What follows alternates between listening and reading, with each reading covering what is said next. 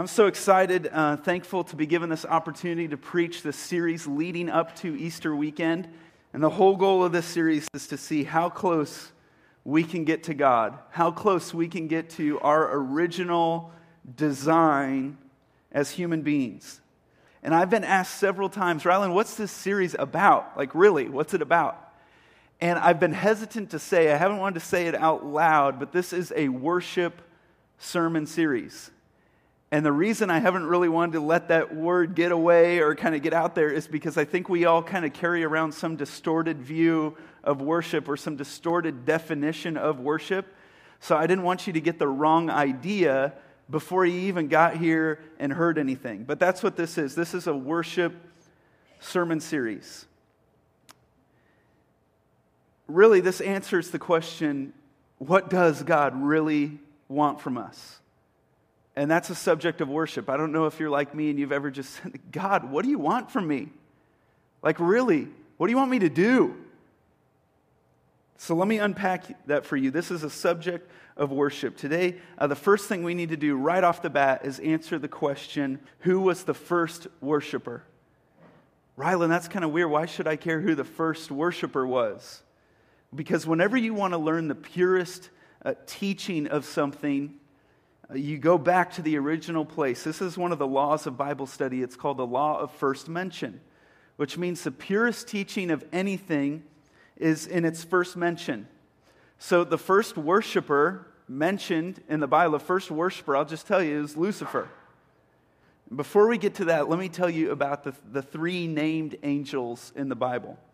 This isn't in your notes, and I don't have time to give you a whole message or a whole series on angels.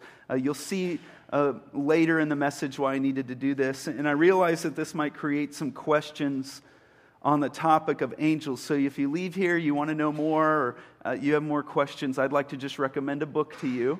It's called Angels, and it's by Billy Graham. And it's pretty short. You could read it in just a few sittings, and he just does a really great job of getting to the point and clearing up kind of the topic of angels for us. So there are three named angels in the Bible. The Bible tells us that there are more angels than we could count, but only three named in Scripture. And the first is Michael. And every time we see Michael, he's responding to people praying. In fact, there was a time when Daniel was praying, and Michael said, yeah, I came in response the first time you prayed, but when I came, I got caught up in a war in the heavenlies. So there's stuff that happens when you pray, and Michael's kind of leading up that whole thing. And I don't know what that does inside of you, and I don't know if that freaks you out or inspires you. The second named angel is Gabriel. And you know this from the Christmas story. Gabriel's the one who tells Mary that she's going to be pregnant, even though she's never been with a man. And the baby's going to be God. So Gabriel kind of has a hard job. He has to deliver a message or a word from God. And the third named angel is Lucifer. And Lucifer was over worship. In Revelation 12, it says that when Satan fell from heaven, he took a third of the angels with him. And now they're the demons. And we're going to study this last one here, worship. By the way, if you're just getting going in the Christian faith, you want to have a quiet time, you're not sure what to do, man, I encourage you, just spend a third of your time in the Word, in the Bible, a third of your time in prayer, and another third in worship, just a little bit of each, and you will have one dynamic time. This is the one we're going to study today, worship. You know, Christians believe that there's a God and there's a devil. In fact, most people, whether they're Jesus followers, whether they believe in Jesus or not, believe that there is something that there's good and evil. But yet, we don't really study how this came to be, like really. And we don't really look into this. It's found in two places, and I just want to walk you through it pretty quickly today. Isaiah 14, Ezekiel 28. Hang with me, we're going to move pretty quickly. I'm going to ask you to just kind of I'm going to teach you some things and we'll kind of put that on the back burner and come back to it and it'll all make sense in the end. Isaiah 14. Now, if you look in your Bible, just before this in your Bible, it's going to say that this is directed to the king of Babylon, which some would say this isn't talking about Lucifer. This is talking about the king of Babylon. Well, oftentimes in Scripture, in the Bible, it'll direct something to someone, to a person, but really refer to the spirit behind what that person is doing.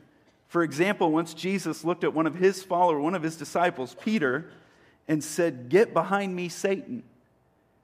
Now, he said it to Peter, but he was really saying it to the spirit behind what Peter was doing. And that's what's going on here. So you'll see very quickly this isn't talking about the king of Babylon, this is talking about Lucifer. Isaiah 14:12, "How you have fallen from heaven, morning star, son of the dawn. You've been cast down to earth, you who once laid low the nations." So why did he get expelled from heaven? "You said in your heart, I will ascend." Notice how his desire is to be above God. "I will ascend to the heavens. I will raise my throne above the stars of God. I will sit enthroned on the mount of assembly, on the utmost heights of Mount Zaphon. I will ascend over the tops of the clouds. I will make myself like." And look, over all the names of God he could have used, he says, "the Most High." And in his heart, he resents that God is getting all the glory, all the worship, all the adoration. And he decided he wanted to be above God. And I point that out because that's still very much his goal today. His motive has not changed. He wants the attention off of God and on anything else. And in it, he himself actually gets the worship because he accomplished his goal. And that's why we have to be very careful where we direct our worship, because anytime we direct it off of the only one worthy, the Most High God, we inadvertently help Satan accomplish his goals. Now, don't get me wrong here. God wants you to have passions. He wants you to have loves. In fact, he's instilled some of those things inside of you. He wants you to get excited about things. But the commandment stands, "You shall have no other gods before me." Nothing you get more excited about, nothing you're more passionate about than me. You can see it when Satan tempted Jesus in Matthew 4 and Luke 4. He looked at Jesus and said, "Fall down and worship me, and I'll give you all this." So where you direct your passions, your possessions, your energy, your love, your time, your money, it's important, and it's an issue of worship. One more verse before we get to Ezekiel. I'm going to give this to you in the King James, just because some of these words are a bit clearer here. "Your pomp is brought down to Sheol," or the grave, "and the sound of your stringed instruments." So does Lucifer carry around with him a harp? Is that what this is saying? No, like a stringed instrument was part of his being. Like he is a stringed instrument. And that might sound a little strange. I think it sounds a little strange. But file that away. Okay, we'll come back to that. The second place this angel is taught in Scripture is in Ezekiel 28. "You were the seal of perfection, full of wisdom and perfect beauty." Okay, let's stop right there. We think the devil, like the image we get in our mind is this ugly human with horns and a forked tail. He's actually pretty attractive. And that imagery comes from, dates all the way back like to Asia Minor, where philosophers made statues of him looking this way. But the devil's actually pretty attractive. And after Jesus' work on the cross, after his death, his resurrection, his ascension, the indwelling of his spirit into his followers, Satan had to change his strategy. His plan had to change, and he needs us to be deceived about who he really is. So he tries to convince us that he's just ugly and dark, and everything he wants us to do is ugly and dark, when really he's pretty attractive, and he baits us, he tempts us with attractive things. They look good at first, but they end in death, right? I mean, think about it. If he just showed us what would be at the end of the trail, the dead end, it would be no temptation to us. We'd never do it. That wouldn't look good to us. Why would I want to do that? Why would I want to end in that dark place? No, he just shows us kind of the first crack in the door, and it looks good. And he wants us to be deceived about who he really is and what he's really doing. Isn't that exactly what he did in the garden? How he tempted mankind. Verse 13, "You were in Eden, the garden of God. Every precious stone adorned you. So God not only dressed him as this string instrument, but also adorned him. He put jewels on him, carnelian, chrysolite, and emerald, topaz, onyx, and jasper, lapis, lazuli, turquoise, and beryl. Next verse, the workmanship of your timbrels and pipes, was prepared for you on the day you were created. So not only was he adorned in these jewels and kind of made up of this stringed instrument, but he also had in his being these timbrels, like a percussion instrument, and pipes.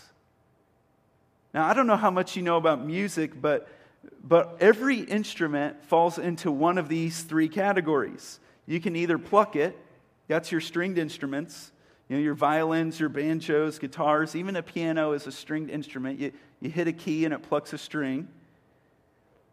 And then you got percussion instruments. This is drums, cymbals, tambourines, anything you can hit makes noise. And then wind instruments. So a symphony is separated into these three categories: strings, percussions, and winds. Anything that you can blow into and it makes noise. Saxophones, flutes, trumpets. And Lucifer himself possessed all three in his being. And on top of that, he's adorned in every kind of jewel. Okay, file that away. We'll come back to it. Verse 14, you were anointed. So when he did it, when he showed up, when he did his thing, stuff happened. It wasn't just pleasant to the ear, it was powerful. Listen to me, music is powerful. You need to know this. It can shape a culture, it can shape a person, it shapes us. That's why you can be in a worship service and the music's going and you feel the presence of God. Music can increase our awareness of the presence of God. It doesn't increase the presence of God. It's not like, oh, now that the music started, God showed up. But it increases our awareness of the presence of God. Music is powerful and it will increase our awareness of something or someone, not based on the style of music, but based on what the music is directed towards. Cultures have been shaped by their music. He's very still anointed in this. He hasn't lost that.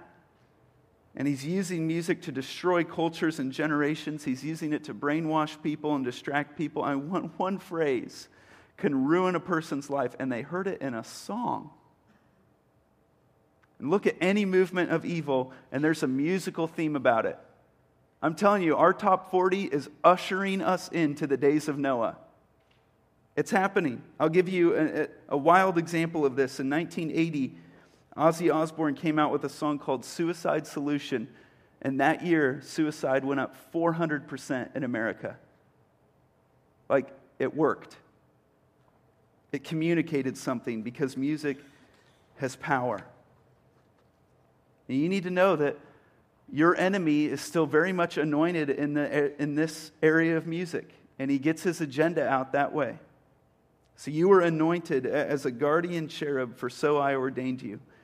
You were on the holy mount of God. You walked among the fiery stones. You were blameless in your ways from the day you were created, till wickedness was found in you. Through your widespread trade, and that's an important word because that's just what Satan did, is he replaced what belonged to God and he took it for himself. And that's what he wants us to do. He wants us to take what belongs to God, our worship, to the only most high, the only one worthy, and give it to something else, anything else other than him. Through your widespread trade, you were filled with violence and you sinned. So I drove you in disgrace from the mount of God, and I expelled you, guardian cherub, from among the fiery stones. Your heart became proud on account of your beauty, and you corrupted your wisdom because of your splendor. So I threw you to the earth. The New Testament calls him the god of this age. He's the god, little g, of this earth. I made a spectacle of you before kings. So God expelled him to the earth. And Jesus himself talks about this. Jesus himself. Would you just say that? Say, Jesus himself. Jesus himself. You see, this is some pretty wild stuff. In fact, I think a lot of the Old Testament is... There's some interesting things in there. There's some hard to believe stuff. But Jesus himself, God who came, performed miracles, who rose from the grave, confirms it, and he takes it seriously. And I'm a Jesus follower. In fact, I'm betting my whole life, all my chips are in on Jesus Christ. And if he takes it seriously, I take it seriously too. Look what he said about this in Luke 10:18. Jesus said, I was there when it happened. I saw Dad do it. I saw Satan fall like lightning from heaven. Now that's funny. Come on, not much of an enemy, right? When God decided to deal with it, bam, and it was over. Like 1 second he's there, and then you blink and he's gone. Now see, some of us think that there's like these two superpowers battling it out. You know, like God and the devil are just like at this huge chessboard, and like one of them makes a move and it's, oh, one of them stumps the other one. Or like they're in this big wrestling match. Have you seen that picture? Like God and the devil just arm wrestling. No. You know, this, we think that this is like some big movie, like it's a 2-hour movie of good and evil battling back. If God made a movie about this event, it would last like 2 milliseconds. I'm just trying to tell you who your God is. I thought I might get an amen somewhere in there, but you lost an hour, so I'll give you that. So check this out. Satan falls like lightning from heaven. And now there's a position to be filled. He still wants those three things to happen. The Word, prayer, and worship. God wants those things to happen, but there's an unemployed cherub. He has a vacancy on his staff. So the question of the day is, who is the new worship leader? And you already know. It's you. It's me. Don't leave it to somebody else. And we can't help but do it. But we have to make sure every one of us directs that to the Most High God. You want to hear something pretty cool? He even put in you and on you, he added those three elements that he gave to Lucifer, and he put them in you and on you. So like right here, there's two strings in your throat. They're called vocal cords, and they're a stringed instrument. And you got a pipe in your body, part of your being. The air passes through, and it passes by those strings, and you can shout the praises of God. You can declare his truth. You can sing, and you can talk. Okay, what about percussion? These bad boys right here. Clap your hands, all you nations. Shout to God with cries of joy. Read it with me. For the Lord Most High is awesome. I said all of that to say this. You were created to be a worshiper. It's your job description. And that's why Satan hates you so much. He lost his job to you. Yeah, prayer is still being maintained. The Word is still being maintained, thank God. But worship, we have this area of worship. This is not in your outline. Look at the screen with me. 1 Peter 2:9. You are a chosen people. You are royal priests, a holy nation, God's very own possession. As a result, you can show others the goodness of God. For he called you out of darkness and into his wonderful light. And all of hell is against you, by the way. I'm going to say this as positively as I can. I rewrote just this little section of this message so many times. But you just got to know, today, by and large, we're really not that great at worshiping God. Yeah, we're good at worship, because that's what we're created to do. We can't help but do it. But we're not really that great at perfecting that anointing and that gifting to worship God. And too often Satan succeeds in directing our best efforts away from glorifying God. Every time we see Satan in the Scriptures, he's trying to drive a wedge between God and his people. He's trying to drive a wedge in our relationship with him. So what does all this mean? How should that change my life? Well, there's three truths I want you to know, and if you'll flip your outline over, I give you these. Number one is, God made me from him. In other words, when he made you from himself. This is a whole teaching on its own. I'm giving you like three messages in one today, but if you study the creation account in Genesis, what you'll find is that God created some things, and then he made some things. What's the difference? Well, a created thing comes from nothing. He just said, let there be light. Boom, there's light. Came from nothing. It appeared. That's the purest definition of the word created. Made, the word definition of the word made means that he took something that already existed and made something else from it. So it would be like giving you a pile of clay and you making a vase. Well, you didn't just create the vase, you made it from something else. The truth is, we've never really created anything in the purest sense of the word. Nothing we've ever done has come from nothing. Only God can do that. Not even the devil can do that. All he does is pervert what God has created. So things can be created or made, and in the creation account, we have both. Look at Genesis 1:11 with me. Then God said, let the land produce vegetation, seed-bearing plants, and trees on the land. He didn't say, let there be trees. He told the earth to produce some trees. Check this out. This is important. For everything he made, the reason he made it instead of create it is because he wanted the two to have a relationship with that from which it was made. So when he made something from something else, it's because he wanted those two things to be close. So he said to the earth, produce a tree. Okay, now tree, you came from the dirt. You're sustained by the dirt. You're going back to the dirt one day. So stay close to the dirt. And anytime a tree decides it's going to get away from the dirt, it dies. Whenever its root system is exposed, whenever it's pulled out from the dirt, it begins to die. God wanted them to have a relationship. When God created woman, he didn't just say, let there be woman. No, he took a rib from Adam and he said, this is bone of my bone, flesh of my flesh. Why? Because he wanted there to be a relationship between the two. So was mankind, were human beings created or made? Well, they were made. From what? Then God said, let us make mankind in our image. Let's take part of us and put it in mankind and make man in our image. And every one of us was made from God. Why is that important? Because we came from God, we're sustained by God, and one day we're going to go back to God. No, Ryland, I read that I came from the dust of the earth. Yeah, your body did. Your body came from the dirt. It's sustained by the dirt. Yeah, we all eat stuff that the earth produces. And one day our body will go back to the dirt. Not your spirit man. Your spirit man came from God, is sustained by God, and will return to God. And the day you decide that you can live your life disconnected from that which you were made, you will die. Before you surrender your life to God, your spirit is dead. And whenever you disconnect yourself from God, you go dormant. Look on the screen here for this next verse, Colossians 2:6-7.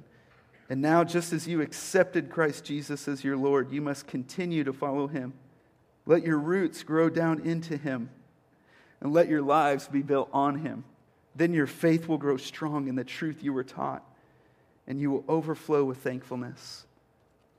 So you can learn all the truths, we can teach you all the truths, but if your roots never grow down deep into Christ, your faith will never grow strong.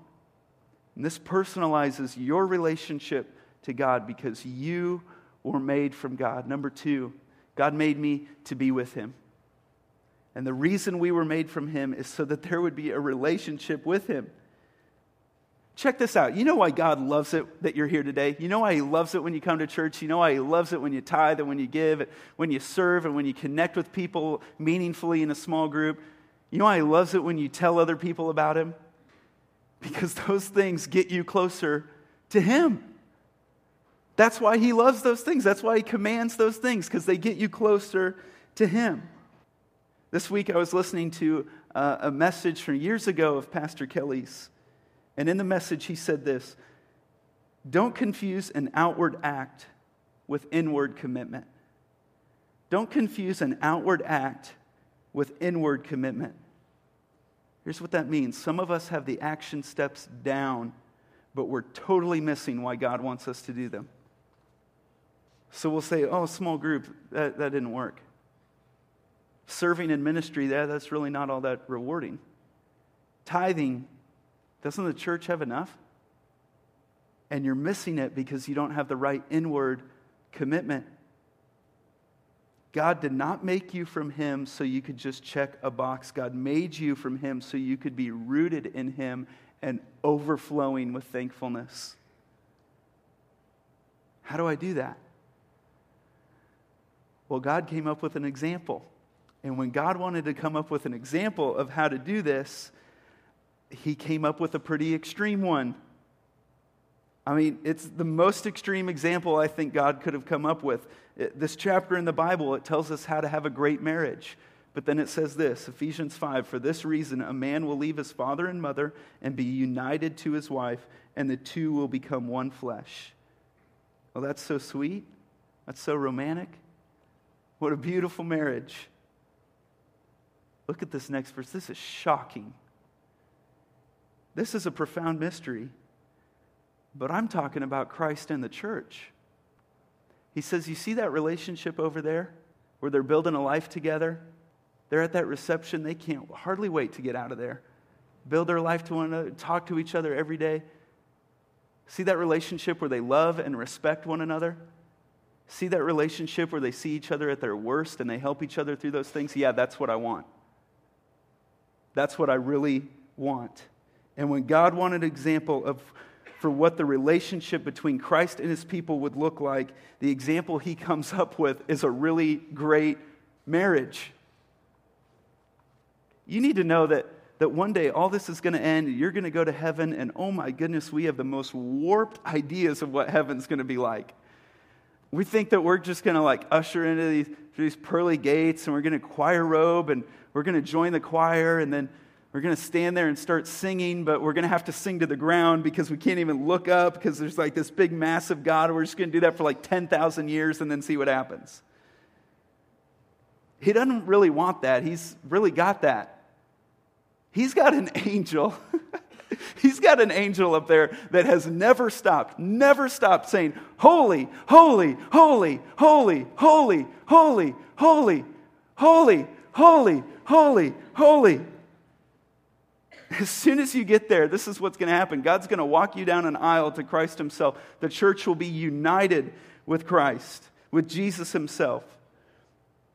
And as soon as that's over, there's going to be a reception. It's called the Marriage Supper of the Lamb. Oh, you're going to love it. There's going to be food. There's going to be laughter. We're going to toast to His goodness. We're going to sit around a table, tell story after story of how God pulled us from the muck and the mire. We'll celebrate His unfailing promises. We'll sing of His goodness. We'll get on the dance floor. We'll turn our mourning into dancing. It's going to be a party. Let me show you this. Let me show you the heart of your God. Revelation 21, 9 through 10. "One of the seven angels who had the seven bowls of the seven last plagues came and said to me, 'Come, I will show you the bride, the wife of the Lamb.'" Some of you men are like freaking out right now. This is so weird. But hey, we're talking about a powerful God here. We're talking about Jesus, who endured the worst kind of suffering, who's coming back one day as a lion, a warrior with a drawn sword. Yet He sees you as someone He wants to be close to. Watch this. This is so cool. "And He carried me away in the Spirit to a mountain great and high and showed me the holy city, Jerusalem, coming down out of heaven from God." So He's got His bride. He's taking us up to the place He prepared. And watch how He's adorned this place. See if it sounds familiar to you. Verse 19, "The foundations of the city walls were decorated with every kind of precious stone." Remember, that's what Lucifer was adorned with. He says, "You're going to misuse that? Okay, well, I'm going to give that to my new worshipers." The first foundation was jasper, the second sapphire, the third agate, emerald, then onyx, ruby, chrysolite, beryl. He goes over the top. I say, Rylan, that's kind of weird. Well, isn't that what every man does before he gets his bride? He gets her a big old precious stone, right? At the heart of your God, that's what He's doing. And He can't wait for His church to come and see what He's prepared. So God made you from Him. God made you to be with Him. Number three is God made me to express love to him. And today in 201, we're going to give you the action steps for this message of how to be in relationship with God. We're going to give you the essentials of the Christian life. You're all invited to come. He wants you to love him back. Express love to him. What he wants back from you is for you to love him back. How beautiful, how simple. Jesus himself said it this way, yet a time is coming and is now come, saying it needs to happen right now, when the true worshipers will worship the Father in spirit and truth, for they are the kind of worshipers the Father seeks. So God is looking for worshipers. At the end of the day, God isn't just looking for worship. He's looking for worshipers. If all God wanted was more worship, I think he could get his hands on some more worship. He'd exponentially add to the angels. He'd get the rocks to sing his praise. He'd add more universes. No, God isn't some just like lonely, needy God. He doesn't need us. If none of us ever chose to love him back, he'd still be the same. He'd be just fine. He does this because he's good. He does this because he's overflowing with love. 2 Chronicles 16:9, for the eyes of the Lord range throughout the earth to strengthen those whose hearts are fully committed to him. Stop treating God like he's some faceless, feelingless, distant being that only exists on the pages of Scripture. He's looking to strengthen you, but he can only do that if you get close to him, because you're made from him. Just like a tree can only be strengthened if it's connected and rooted to the ground. Some of us are wondering where the power of Christianity comes from, and you're not feeling it because you're not rooted, you're not connected to what gives the Christian life. Maybe you say, Rylan, this sounds great, and I would love to have that kind of relationship with God, but the truth is there is a wedge between me and God. There's something in my life, there's something in my past, there's something in my life right now I can't seem to overcome. And you think you can't come to God until you clean that up. Maybe you're ashamed of a sin, and you feel like you can't fully enjoy God because of that's in your life or that's in your past. But until you really accept his love, you'll never feel free to love him back. And if you never feel free to love him back, you're never going to overcome the sin.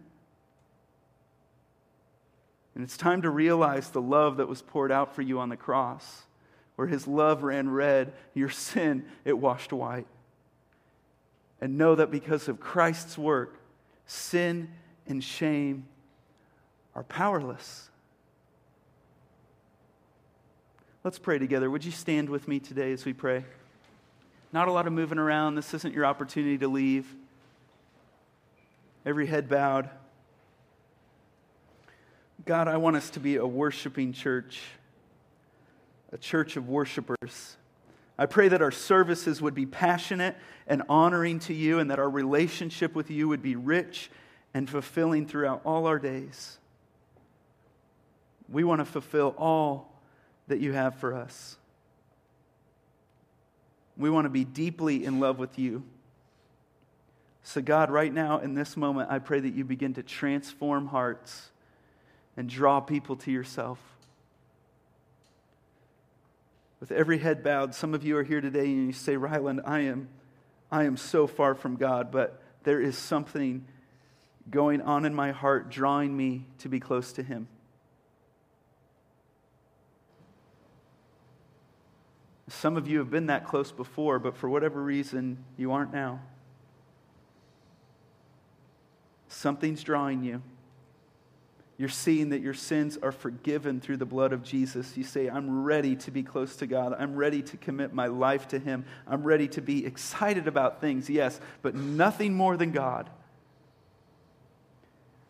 I'm ready to give God my whole heart, my whole life. God, we have loved other things. We've believed that our plans are wiser than yours. And yes, in our hearts, we wanted to be above you. We thank you for the cross. We thank you for making a way for us to come back to you and to know you. God, give us the wisdom to know what to do with what we've just heard. It's through Jesus' powerful name we pray. Amen.